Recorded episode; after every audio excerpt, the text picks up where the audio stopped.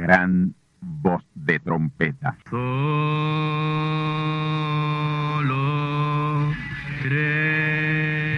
Saludos amigos y hermanos radioyentes. Están ustedes en sintonía con la audición radial Gran Voz de Trompeta, con el mensaje final de Dios al mundo, a la iglesia y a su pueblo escogido. Esta es la voz de Dios, proclamando el mensaje del Evangelio del Reino, o Evangelio eterno, a todos los que moran en la tierra, en el cumplimiento de Apocalipsis capítulo 14 y verso 6. Este es un mensaje de alerta y de apercibimiento ante los eventos proféticos del fin del mundo que ya han comenzado. No es que viene el fin del mundo, es que ya comenzó. Y en esta audición radial ustedes se mantendrán bien informados y apercibidos sobre cómo asegurar la salvación y la vida eterna, que es lo importante ante tales eventos. A continuación, ustedes escucharán no un mensaje doctrinal ni dogmático, sino la pura palabra de Dios, probada con las escrituras, la verdad como la verdad es, pues conoceréis la verdad y la verdad os libertará.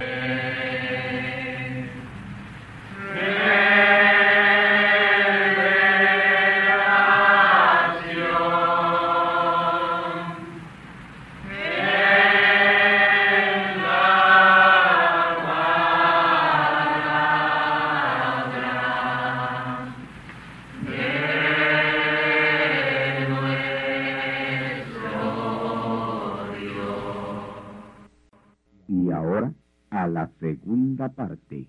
Escuchemos. Jesús no salió de lomo humano.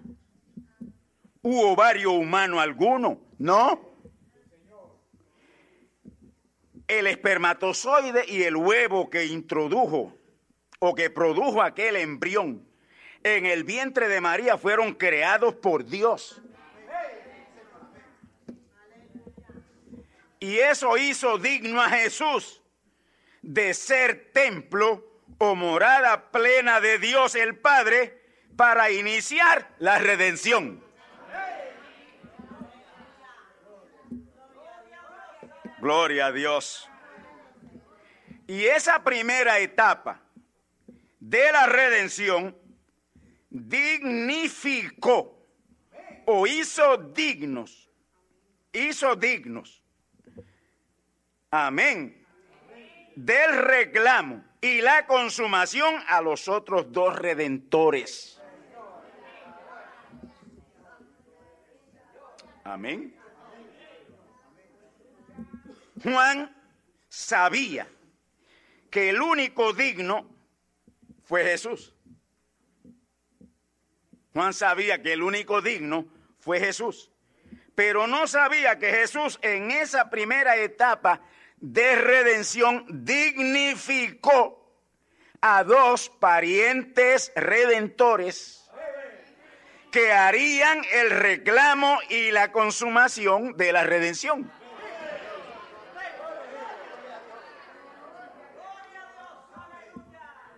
Ya el primer pariente redentor vino y reclamó la redención.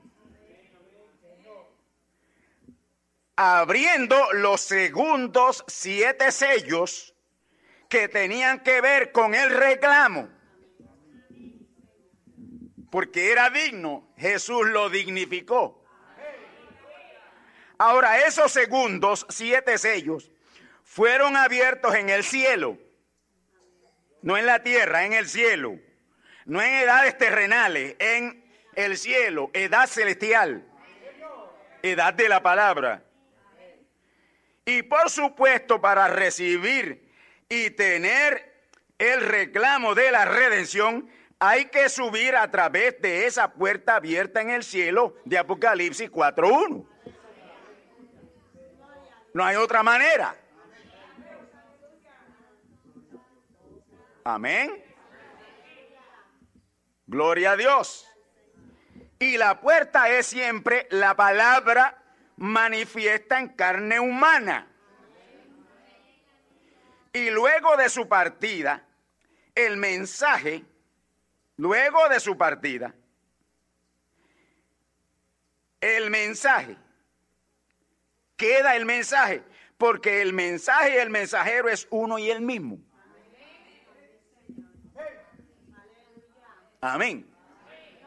Esta es una brecha aquí, es una conjunción que nos va a llevar a, a saber nosotros en este momento, amén, que aunque Jesús se fue, algo quedó de él, que seguía operando. Y aquí es donde la gente, aquí es donde la gente eh, no han podido llegar, especialmente los teólogos no han podido llegar. Ellos creen que Jesús en persona, quien intercedió durante 1900 siglos por los que él redimió. No, no, no. Una vez Dios termina con un mensajero, terminó. Y Jesús en lo físico no estuvo nunca intercediendo por nadie, sino su mensaje. Porque el mensaje, el mensajero es uno y el mismo. Es decir, que lo que se sentó a la diestra o a la potencia de Dios fue su palabra, la palabra, la etapa de la palabra que fue traída por él.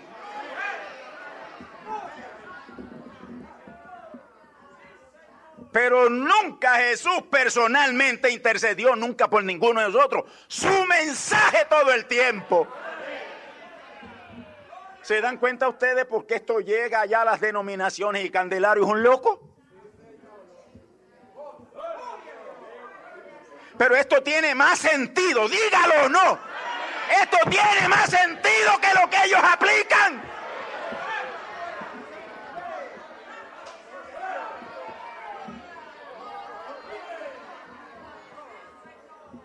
Oh, bendito el nombre del Señor.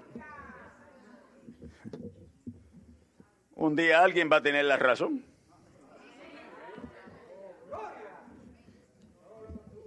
Es la palabra todo el tiempo. Mire, cuando esa palabra, cuando esa palabra que estuvo a la diestra de Dios, a la potencia de Dios. Cesó. Cesó. No nos quedamos huérfanos. No nos quedamos huérfanos. Porque sabe que durante ese tiempo había uno en la tierra, e, y este en carne humana, que era la palabra en carne humana, y siguió la intercesión por nosotros. Yo se lo voy a leer aquí. Escuche bien esto. Sellos, página 80. Escuche bien. Dice el profeta y cito. Él ahora sale de su lugar de intercesión. ¿Quién? El mensaje de Jesús. La palabra, su mensaje. Jesús, que es Jesús sale del lugar de intercesión. ¿Para qué? Para hacer su reclamo. Para hacer su reclamo. Él ha hecho la obra de redentor bajo, de redentor, bajó y se hizo hombre. Murió e hizo la obra de redentor semejante pero todavía no había hecho su reclamo.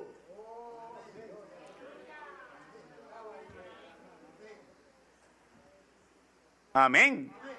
Pero Dios no podía hacer el reclamo a través de quien había hecho la redención. Dios tenía que moverse a otro. Ahora viene a la escena para reclamar sus derechos. Fíjense, fíjense bien lo que sucede ahora. Estos son los derechos por los cuales murió. Porque vino para ser pariente humano, para morir en su lugar y así redimirlo. Pero el anciano estaba correcto cuando dijo que era un león. Porque él había sido un cordero, un intercesor.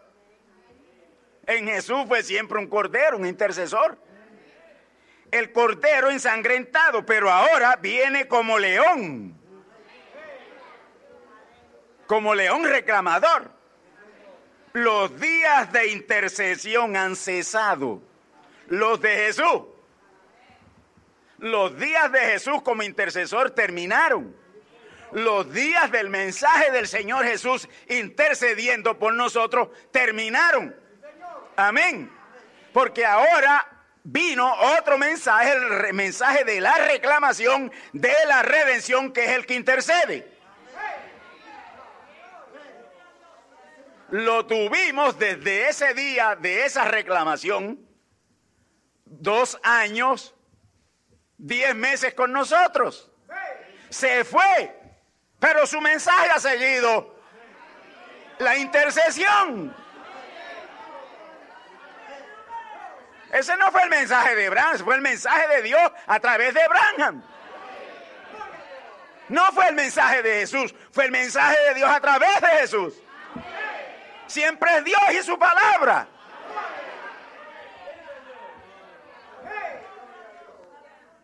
Espero que me hayan entendido. Amén.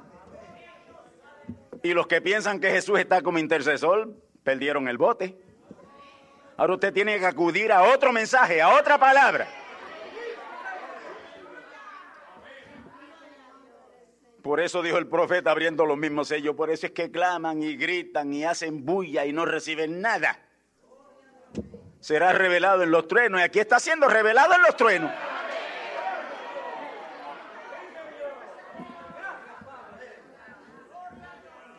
Oh, bendito el nombre del Señor. Hermano, Juan sabía que el único digno fue Jesús, pero no sabía que Jesús en esa primera etapa de la redención dignificó a dos parientes redentores. Dos parientes redentores. Amén. Ya el primer pariente redentor vino y reclamó la redención abriendo los segundos siete sellos que tenían que ver con el reclamo. Ahora, esos segundos siete sellos fueron abiertos en el cielo, edad celestial, la edad de la palabra. Y por supuesto, para recibir y tener el reclamo de la redención hay que subir. A través de esa puerta abierta en el cielo. Que todavía sigue siendo Branham. Pero hay una puerta en la puerta. De aquí a poco algo adicional va a suceder.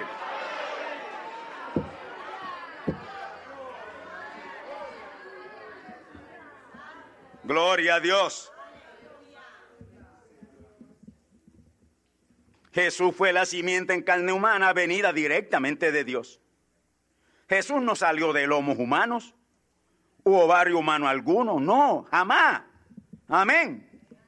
Gloria a Dios. Ya eso lo hemos explicado, ya eso lo hemos dicho. Amén. Y la puerta es siempre la palabra manifiesta en carne humana. Jesús fue la puerta manifiesta en carne humana. Por ahí había que entrar. Por ahí hubo que entrar durante 1900 años. Fue la puerta abierta que más intensamente quedó abierta. Amén. Y luego de su partida, el mensaje quedó como intercesor. El mensaje de Jesús fue la puerta por 1900 años. Amén. Que fue el tiempo de la vigencia de las siete edades de la iglesia, la cual vigencia llegó a 1963. Las edades comienzan en el 53 después de Jesucristo y terminan en el 1963. Dice que exactamente las edades duraron 1910 años. Pero de marzo 17 de 1963 en adelante, la puerta es otra. La puerta es otra y el que no sabe encontrar esa puerta, ¿a dónde va a subir?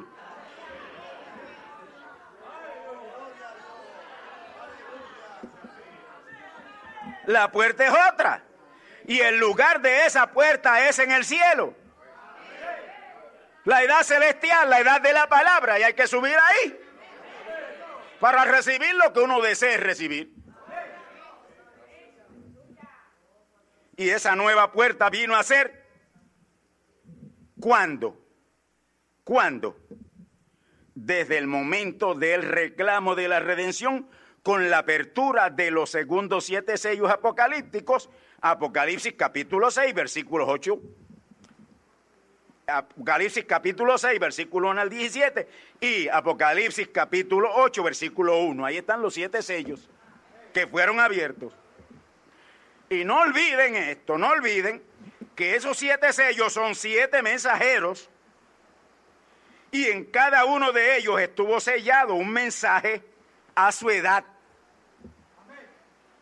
Porque los sellos son siempre mensajeros, con un mensaje. Dice que el sello es un mensaje sellado. Pablo fue el ángel mensajero a su edad. La edad de Éfeso. Irenio, Martín, Colombo, Lutero, Wesley, Branham. Fueron los otros seis ángeles mensajeros. Pablo, el primer ángel mensajero, fue un profeta. Y después no vieron más profetas hasta Branham. Así que desde, desde Pablo vino Irenio, Martín, Colombo, Lutero, Wesley. Esos no fueron profetas. El primer mensajero de las edades un profeta y el último mensajero de las edades un profeta.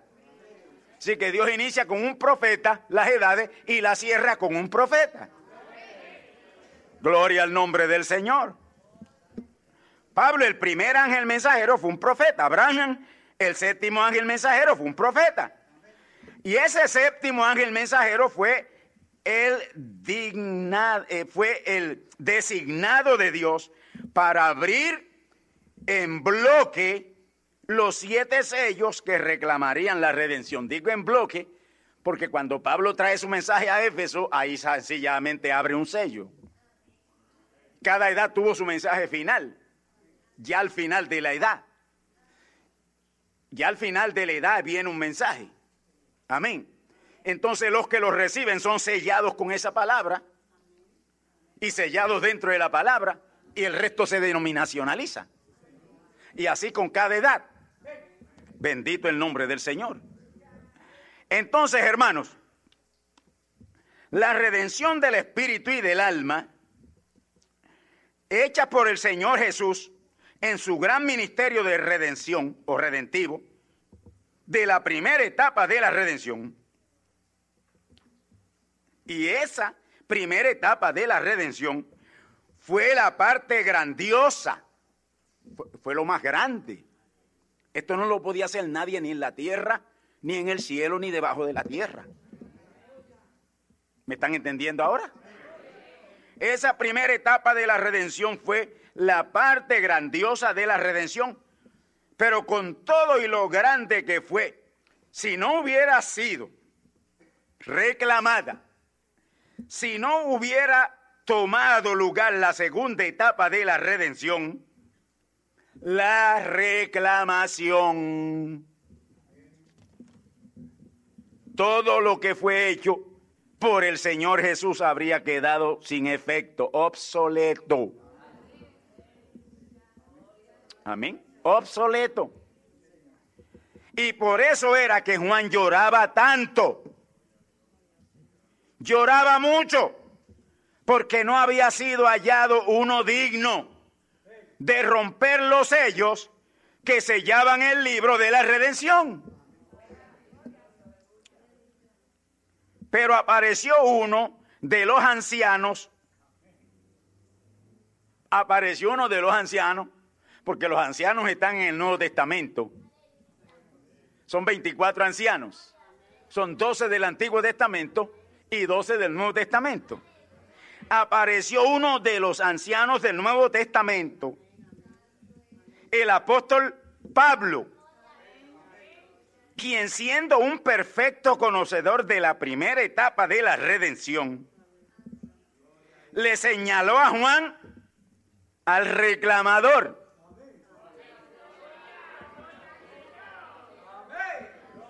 Apocalipsis 5:5. Escuchemos. Y uno de los ancianos me dice, no llores, Juan. He aquí el león de la tribu de Judá, la raíz de David, que ha vencido para abrir el libro y desatar sus siete sellos.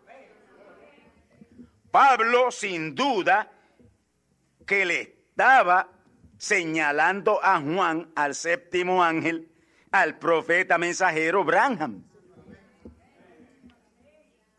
Apocalipsis 5:7. Y él vino y tomó el libro de la mano derecha de aquel que estaba sentado en el trono. El que estaba sentado en el trono era Dios. Amén. Dios. El trono era Jesús. El libro era la sección de la palabra del Nuevo Testamento, la cual hizo a través de Jesús la redención del espíritu y del alma, que es lo más importante. Espíritu y alma es la parte más importante de la redención. Amén. Eso no lo ha venido por sexo. El que estaba sentado en el trono era Dios. El trono era Jesús. Pero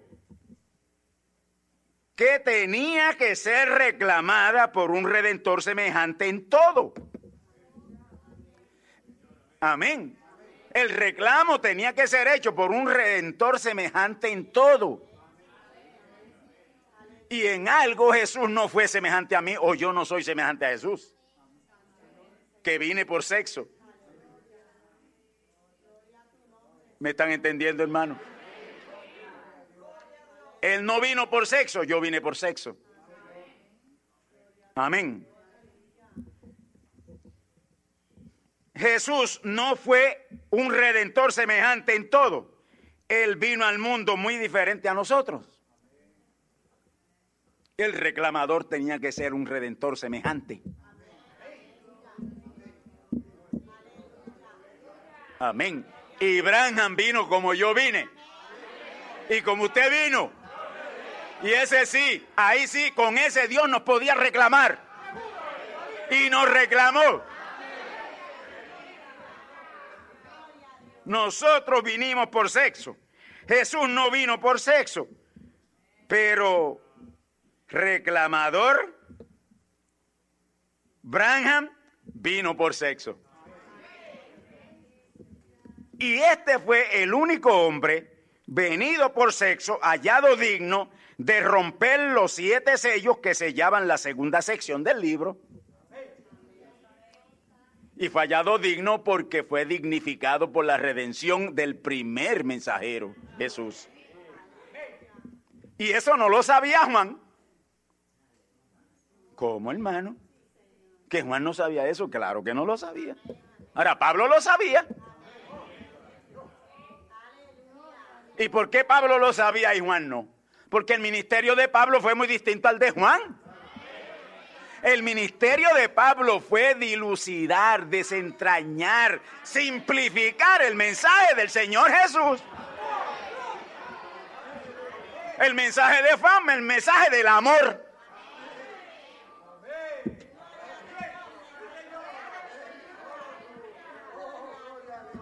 ¿Me están entendiendo, verdad? Eso lo sabía Juan. No lo sabía Juan, pero Pablo lo sabía. Y salió a consolar a Juan. Amén.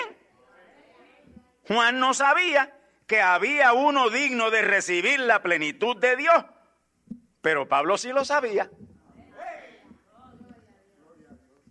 Juan diría, no, lo que hizo Jesús. Nadie, Dios no va a vaciarse en nadie como se vació en Jesús. Amén. Así que no hay nadie digno.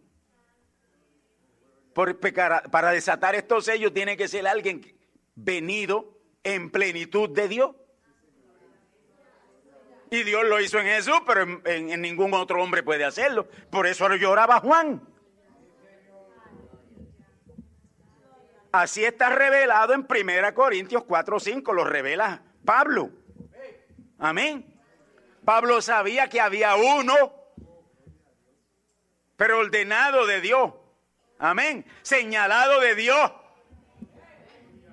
para él venir plenamente nuevamente. Pablo lo sabía. Amén. Escúchelo bien. Primera de Corintios 4, 5. Así que no juzguéis nada antes de tiempo. Hasta que venga el Señor, el cual también aclarará lo oculto de las tinieblas y manifestará los intentos de los corazones. Pablo sabía que venía uno que haría lo mismo que hizo Jesús. Esto quien lo hizo fue Jesús. Señal mesiánica revelar los intentos del corazón, los secretos del corazón. Y Pablo aquí dice que no juzguen nada, y esto se lo está diciendo a los corintios, no juzguen nada, ustedes lo juzgan todo, pero no podemos juzgar nada antes de tiempo, el tiempo viene cuando sí podemos juzgar, cuando aparezca ese hombre, en que Dios se derramará plenamente como lo hizo en Jesús. Y tengamos la segunda etapa de la palabra, entonces podemos jugar. No juzguen ahora que falta una etapa de la palabra por venir.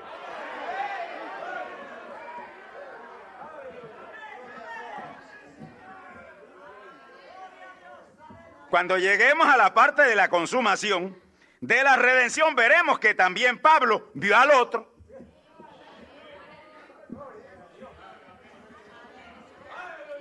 Y si alguien hoy se pone a llorar porque no hay quien consume, pues aparecerá Pablo nuevamente.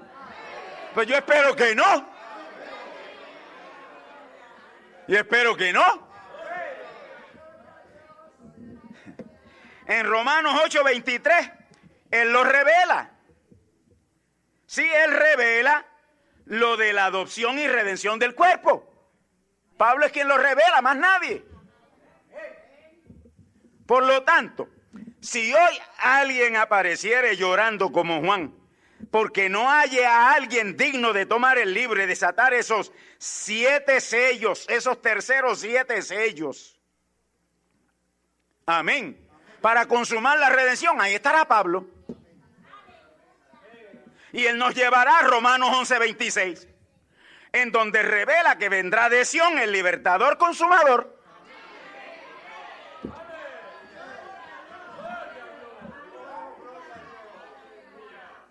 Nos llevará a 1 Corintios 1, 27 al 29, en donde señala al escogido de Dios viniendo de la nada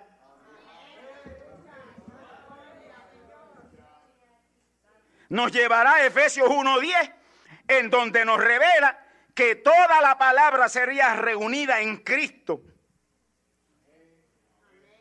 en su final manifestación. Amén. Toda la palabra sería reunida en Cristo. ¿Qué usted entiende por esta? Por esta cosa. Que toda la palabra sería reunida en uno. Efesios 1.10. Amén. Pablo claramente dice ahí, amén, que en la dispensación del cumplimiento de los tiempos, la última dispensación, toda la palabra de los cielos, de la tierra y de donde sea, sería reunida en Cristo. Y eso equivale a decir, será reunida en un mensajero. Un mensajero la tendrá.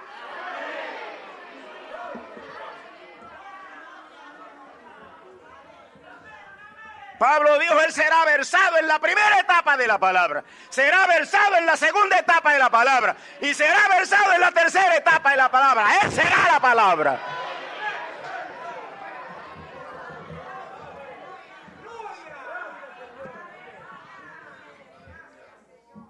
las tres etapas de la palabra serían reunidas en uno, en la final dispensación para la gran consumación de la redención. Porque sin ese consumador, lo que hizo Jesús y lo que hizo Abraham, las dos primeras etapas de la redención quedarían obsoletas, inservibles, no valdrían de nada. Pero yo, Amén. Yo, así también como Pablo, les aseguro que hay uno digno de mirar a esa tercera etapa. o mirar a esa tercera sección del libro de la vida, el libro de la redención, elegido de Dios de antes de la fundación del mundo.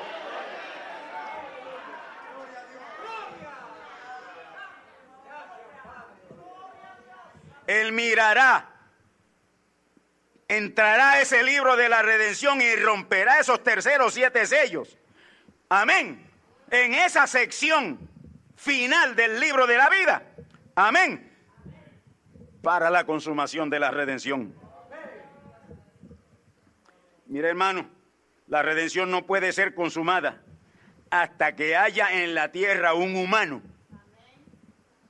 un pariente redentor, que sea hecho la palabra.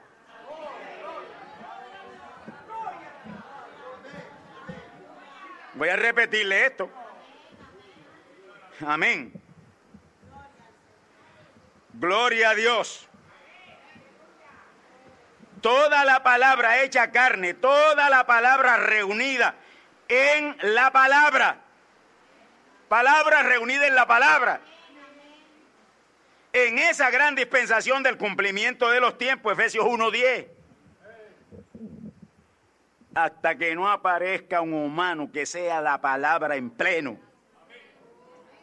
No hay consumación de la redención.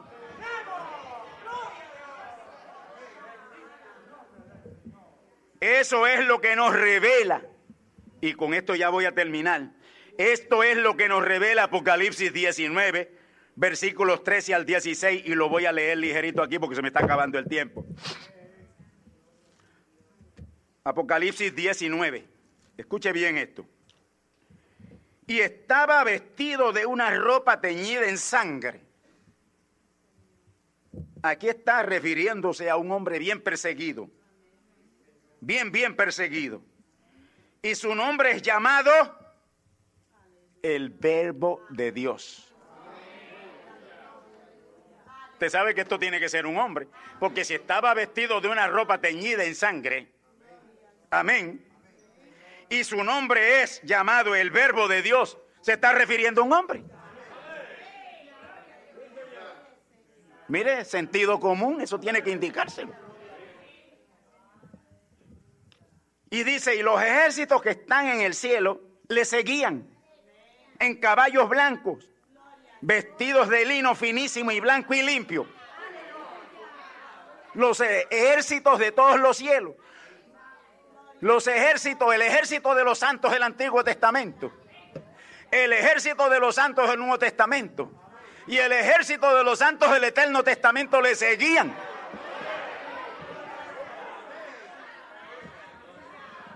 vestidos de lino fino y blanco y limpio.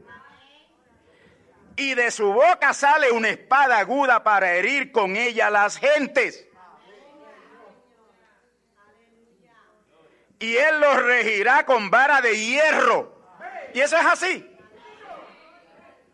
El mundo va a ser regido con vara de hierro por ese hombre. Que no será Hitler,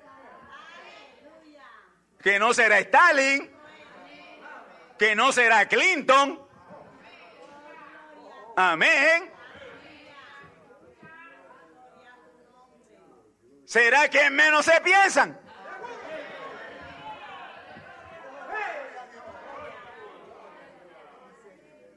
Y de su boca sale una espada aguda para herir con ella a las gentes, al mundo gentil. Ahora que se porten bien, porque si se portan bien no, no serán heridos, pero no se van a portar bien. Este mensaje va a ser perseguido terriblemente. Y la persecución va a comenzar aquí en Puerto Rico por el mismo gobierno de Puerto Rico. Y ahí es donde la cabeza de Roselló rodará por el suelo si es que le está en el poder en ese tiempo. Porque con este mensaje no se meta nadie.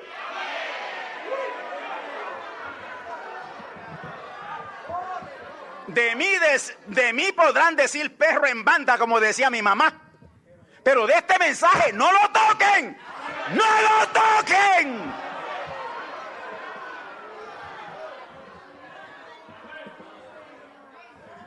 No lo toquen. Roselló, Norma Bulgo, Edison Misla Aldarondo, Rodríguez, no se atrevan a tocarlo nunca.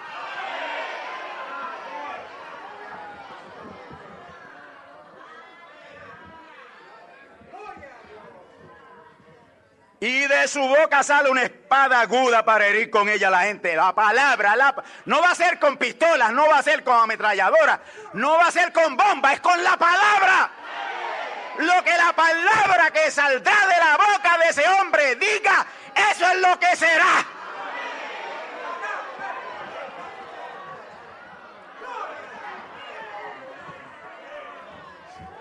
No se preocupen, si hubiere por ahí un espía, tiene mucho que llevar.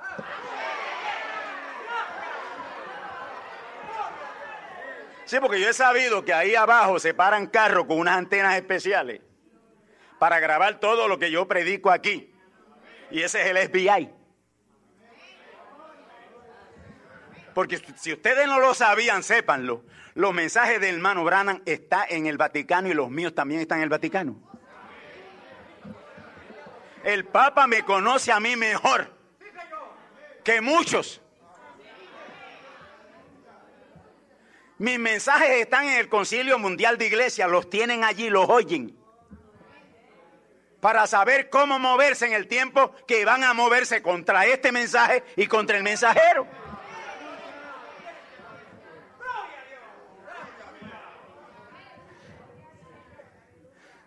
Y de su boca sale una espada aguda para herir con ella las gentes.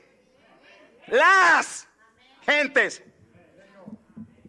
Y él los regirá con vara de hierro. Y él pisa, él pisa el lagar del vino, del furor de la ira del Dios Todopoderoso. Oh, gloria a Dios. Escuchen ahora, porque esto es lo que nos va a llevar a lo que les dije ahorita. Y en su vestidura y en su muslo tiene escrito este nombre, Rey de Reyes y Señor de Señores. Si va a regir a la gente con vara de hierro, tiene que ser Rey de Reyes y Señor de Señores. Amén y en su vestidura y en su muslo. Mire.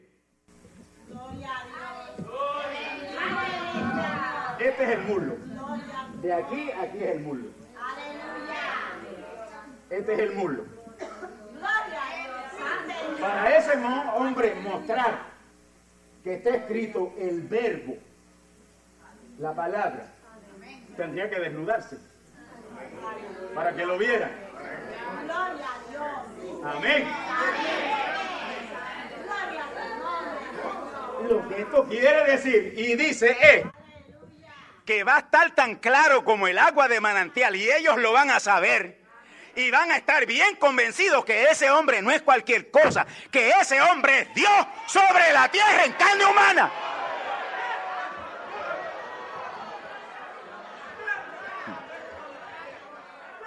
Gloria a Dios. Ahora me queda algo todavía. Cuarto sello. Página 256 y párrafo 2. Cuarto sello. Escuchen bien esto, hermano.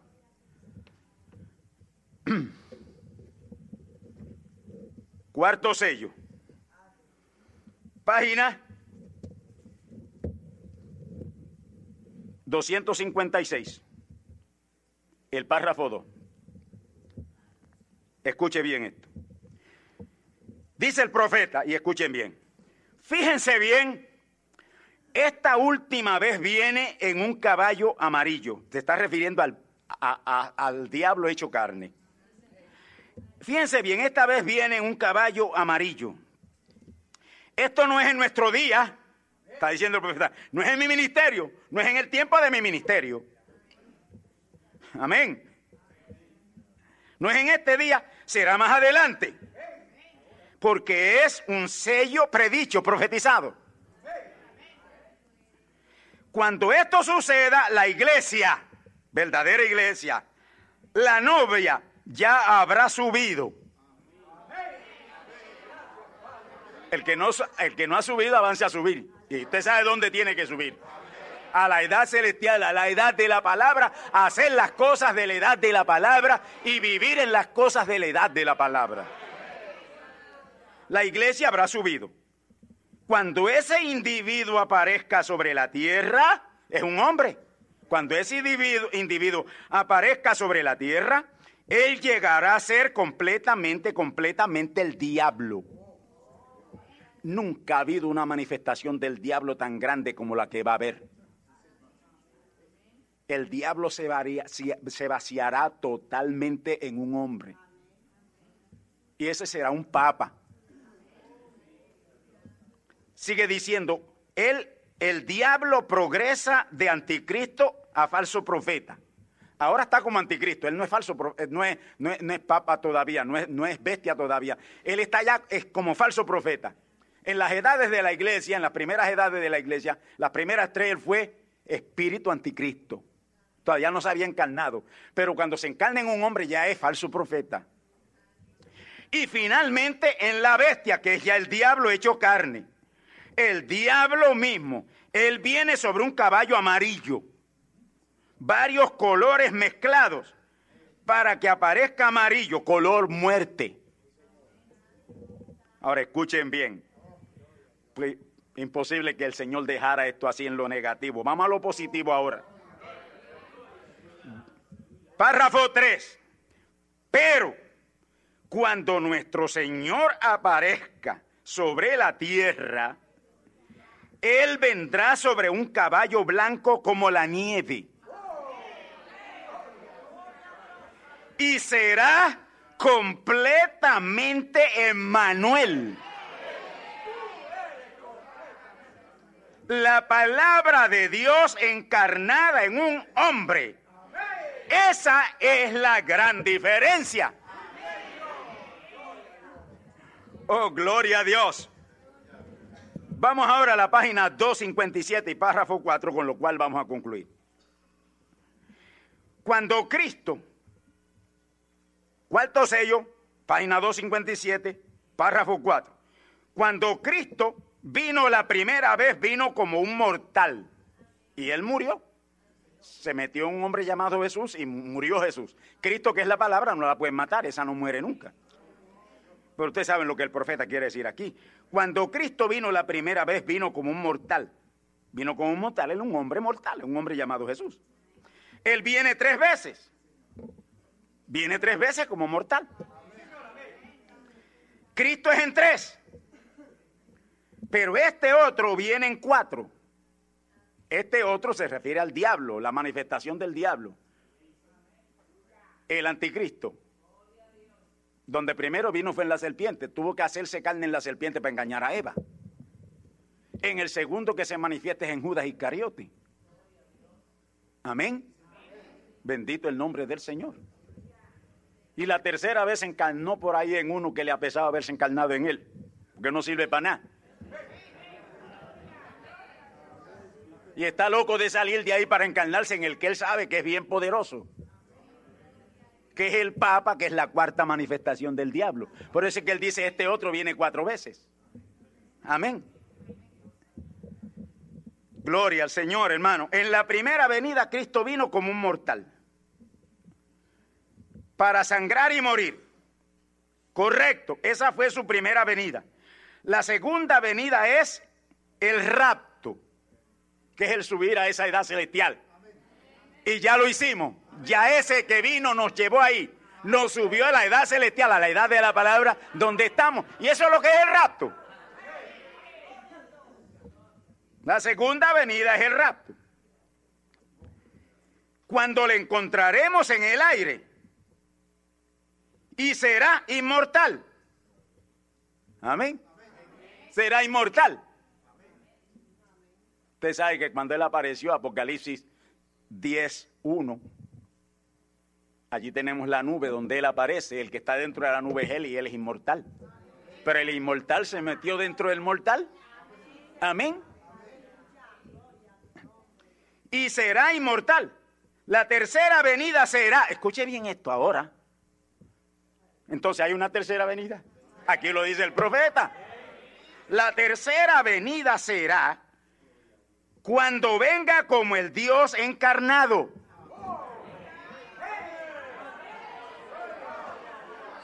Ahora, te dirá, hay algo, raro, raro ahí, errado, porque si la, primera vez vino el Dios encarnado, la segunda vez vino el Dios encarnado, pero no plena, plena, plenamente. Porque la primera vez vino la palabra del Antiguo Testamento hecha carne en Jesús.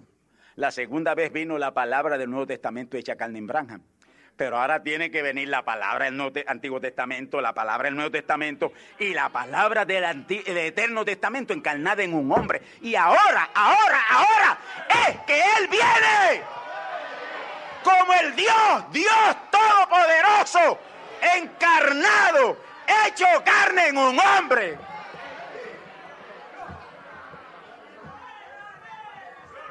Y sigue diciendo, será Dios Emmanuel para reinar sobre la tierra. Ahora es que Él va a reinar. Ahora es que Él va a ser rey de reyes y señor de señores. Él siempre lo ha sido, pero nunca se ha manifestado como tal.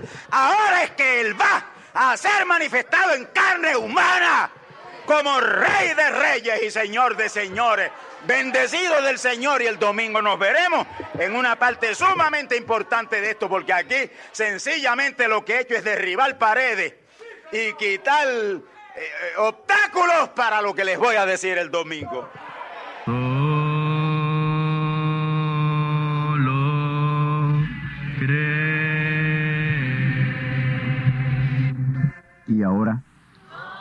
hemos llegado al momento de liberación por la palabra hablada, no por oración. No oramos por enfermos, hablamos la palabra. Jesús nunca oró por un enfermo, Él dijo la palabra, Él habló la palabra. Y la palabra fue enviada. Y curó los enfermos, resucitó los muertos, limpió los leprosos abrió ojos a ciegos, oídos a sordos, desató lenguas a mudos. Y la buena noticia hoy es que Él es el mismo, antier, ayer y hoy. Lo que Él hizo antier y ayer por otros, lo puede hacer hoy por ti tened la fe de Dios. Al que cree, todo es posible. Cree solamente y te será hecho. Enfermedad maligna, enfermedades producidas por demonios, virus, bacterias y gérmenes, os echo fuera y os maldigo con maldición de muerte y proclamo liberación sobre todo oprimido del diablo, que él llene los requisitos para ser liberado.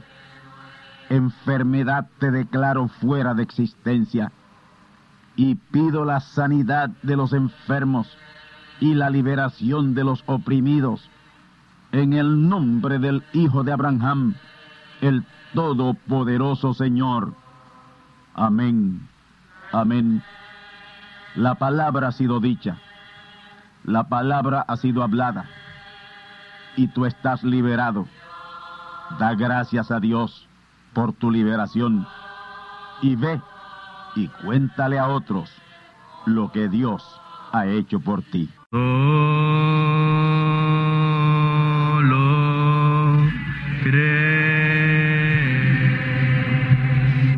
Amigos y hermanos radioyentes, han escuchado ustedes la audición radial Gran Voz de Trompeta.